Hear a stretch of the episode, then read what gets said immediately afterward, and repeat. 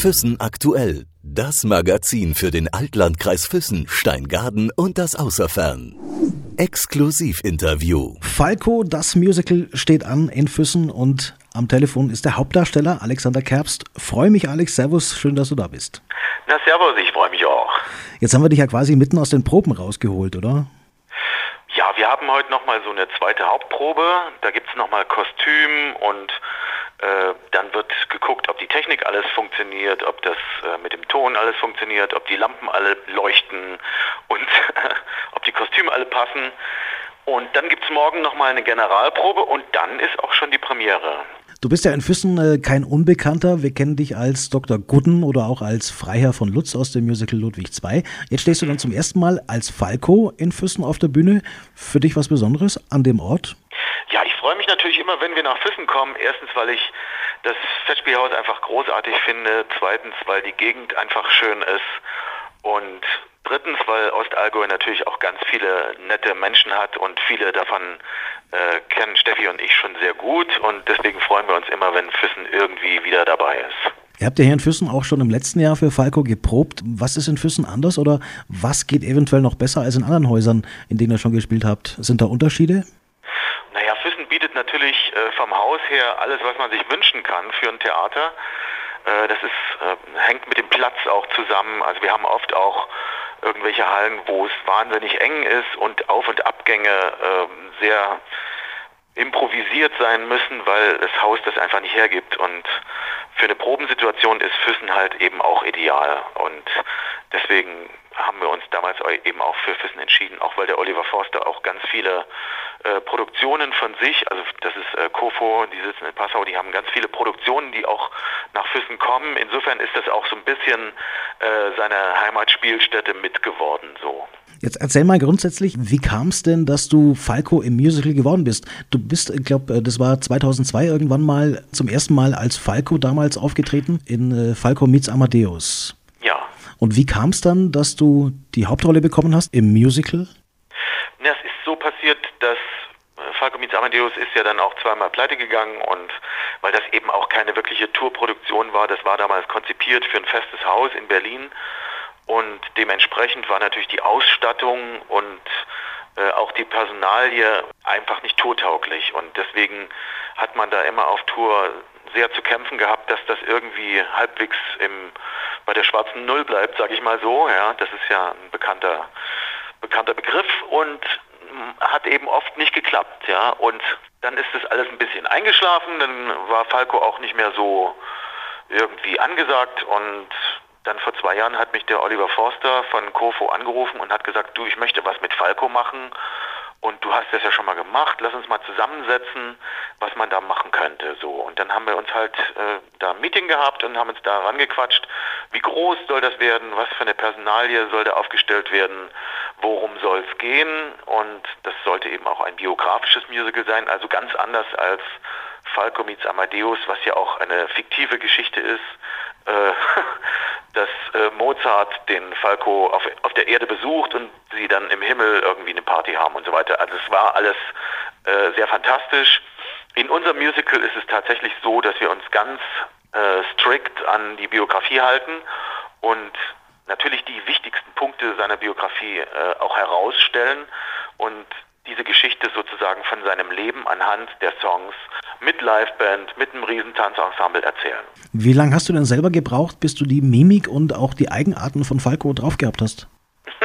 Das ist tatsächlich eine never-ending Story. Ja, man, man ist da nie fertig, weil ich bin ja nicht Falco, das heißt, ich muss mir das alles äh, aneignen und äh, so eine komplexe Figur, auch wenn sie dann im Musical in richtigen Szenen äh, sprechen soll und richtig agieren soll, wie ein Schauspieler, ist es natürlich nochmal eine Herausforderung. Also Amadeus zu singen, das können zum Teil ziemlich viele. Ja, das kann man und Sonnenbrille auf, Haare zurück und schon hat man äh, die Figur so halbwegs. Aber das da auch wirklich auf der Bühne glaubhaft in Szenen zu verkörpern, da gehört dann doch noch eine ganze Menge auch äh, Schauspiel und Imitationstalent dazu, um das jetzt nicht negativ, sondern im positiven Sinne Imitationstalent, äh, um diese Figur auch auf der Bühne glaubhaft zum Leben zu erwecken. Und das ist, wie gesagt, ein nicht endender Prozess. Ich bin immer dabei, ach, da könnte ich das noch machen und da gucke ich mir nochmal einen alten Trailer an von Falco und denke, ah Mensch, da hat er die Bewegung gemacht, das könnte man da noch irgendwie einbauen. Und insofern ist man da nie fertig. Was so das reine Aussehen betrifft, da bist du ja gar nicht so weit weg. Also so viel machen, glaube ich, musst du da nicht, oder? Ja, das war auch der Ursprung, warum ich überhaupt äh, mich mit Falco beschäftigt habe. Mhm. Weil auch noch zu Falcos Lebzeiten haben die Leute immer gesagt, ja, weißt du, wem du ähnlich siehst? Und das wurde dann eben ja, für mich auch dann irgendwann interessant, mich dann mal näher auch mit dem, also man kannte natürlich die ganzen Songs und so, das ist keine, keine Frage, aber dann wirklich mal einzutauchen in diese Biografie und was da eben genau mit diesem Falco eigentlich gewesen ist, das habe ich eigentlich den Leuten zu verdanken, die mich optisch immer schon darauf angesprochen haben. Warst du selber ein Fan? Ich meine, war ja auch so deine Zeit, oder? Ja, auf jeden Fall. Äh, was heißt Fan? Also ich war ja im Osten und im Osten gab es natürlich nicht alle Platten ständig zu kaufen. Das heißt, man musste da auch Beziehungen spielen lassen, um mal irgendwie an was zu kommen. Äh, bringt jemand was mit aus dem Westen oder so. Aber ich bin nie wirklich Hardcore-Fan geworden. Ich habe also, natürlich kannte ich die fünf, sechs großen Songs und war aber nie einer, der jetzt alle Platten sammeln musste oder die besitzen musste. Es kam dann im Prinzip erst später, als ich mich sozusagen äh, dienstlich, beruflich mit der Figur beschäftigt habe. Was hast du denn gemocht an der Person Falco oder was hat dich fasziniert an der Person? Er war ja schon so der Mensch, der auch gesagt hat, Schlagzeilen, Skandale, das ist gut und so bist du ja nicht, oder? naja, äh, natürlich hat man das gern, wenn äh, man irgendwie in den Schlagzeilen ist, aber Falco wollte das eben mit allen Mitteln. Er, er sagt, er, er, er, galt ja auch als schwierig oder als absolute definite asshole und diesen Ruf gilt es mit allen Mitteln zu verteidigen. Das hat er immer gesagt. Also der war da schon ein bisschen härter drauf wahrscheinlich härter als alle anderen vor ihm und, und, nach ihm. Also so eine Figur wie Falco, der so äh, politisch unkorrekt auch zum Teil war und äh, so arrogant und präpotent daherkam.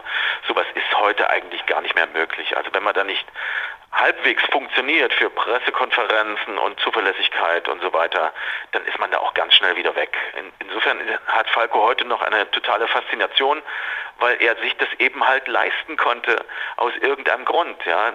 Er hat natürlich auch neue Sachen gemacht. Er war der erste weiße Rapper. Insofern hat er schon eine Tür aufgestoßen, wo dann später natürlich auch die Fantastischen Vier und alle anderen, die nachkamen, durchgegangen sind. Das haben die auch selber immer so bestätigt, dass Falco ihr großes Vorbild war.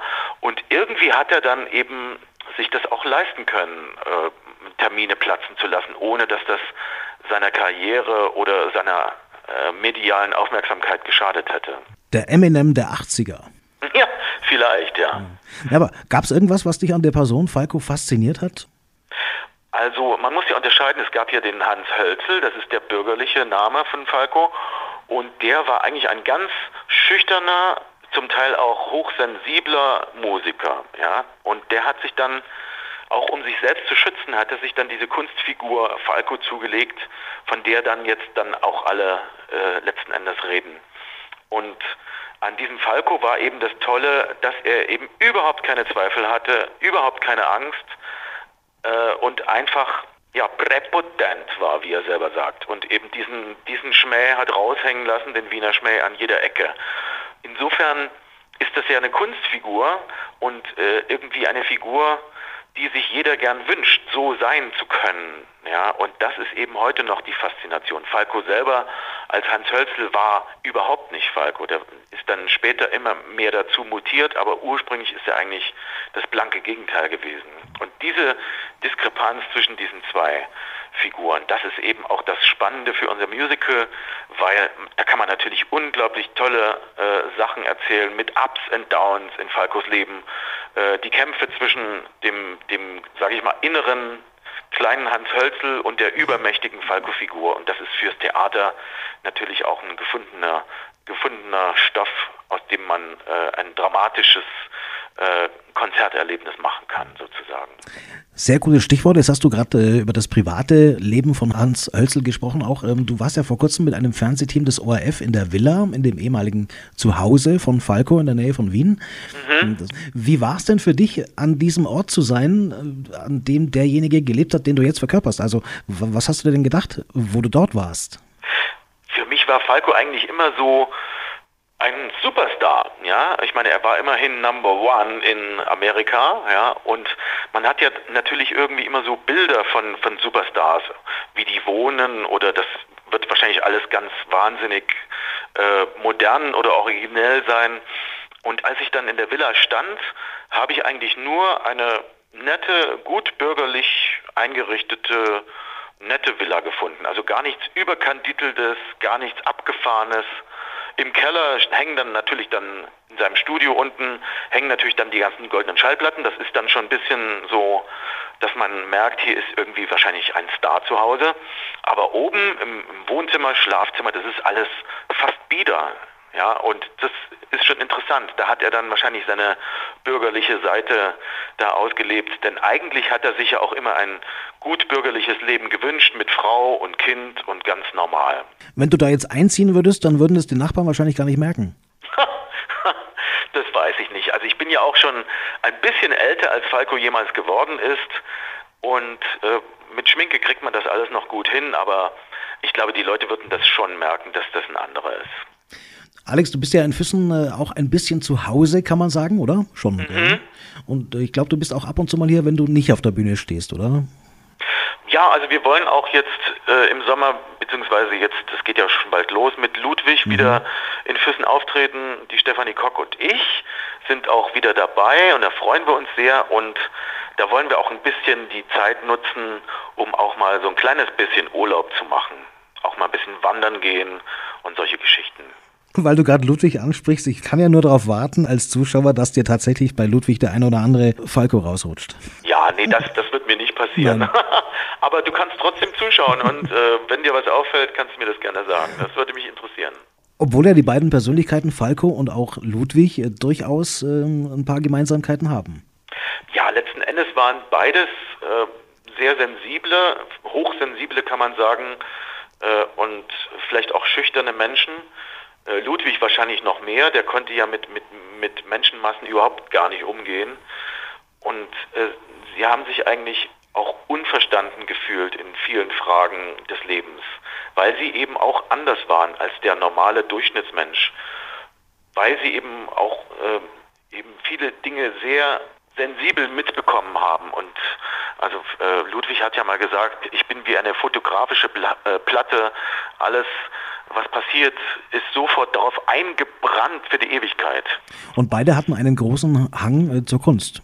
Genau, und die hatten beide einen großen Sinn auch für das Schöne. Und für die Musik. Also Falco auch, ne? also Ludwig natürlich auch. Aber äh, Falco hat ästhetische Sachen, spielten für ihn auch eine sehr große Rolle. Auch bei seiner Garderobe und so weiter. Da war er wahnsinnig pingelig, der Falco. Und äh, insofern gibt es da schon durchaus Ähnlichkeiten. Also kann man auch sagen, Falco, das Musical, eine durchaus königliche Angelegenheit. Auf jeden Fall. Also es gibt ja sogar ein Video von Falco, wo er als König Ludwig auftritt. Das ist für Sound of Musik. Da kommt er sozusagen aus der Erde nach oben mit dem Königsmantel äh, von Ludwig. Ne? Also da gibt es schon durchaus Berührungspunkte. Wir freuen uns sehr. Vielen Dank für die Zeit. Alexander Kerbst, alias Falco, Dankeschön und alles Gute. Bis Füssen. Alles klar. Danke dir und wir sehen uns in Füssen im Festspielhaus. Bis später. Ciao. Tschüssi. Füssen aktuell. Das Magazin für den Altlandkreis Füssen, Steingaden und das Außerfern.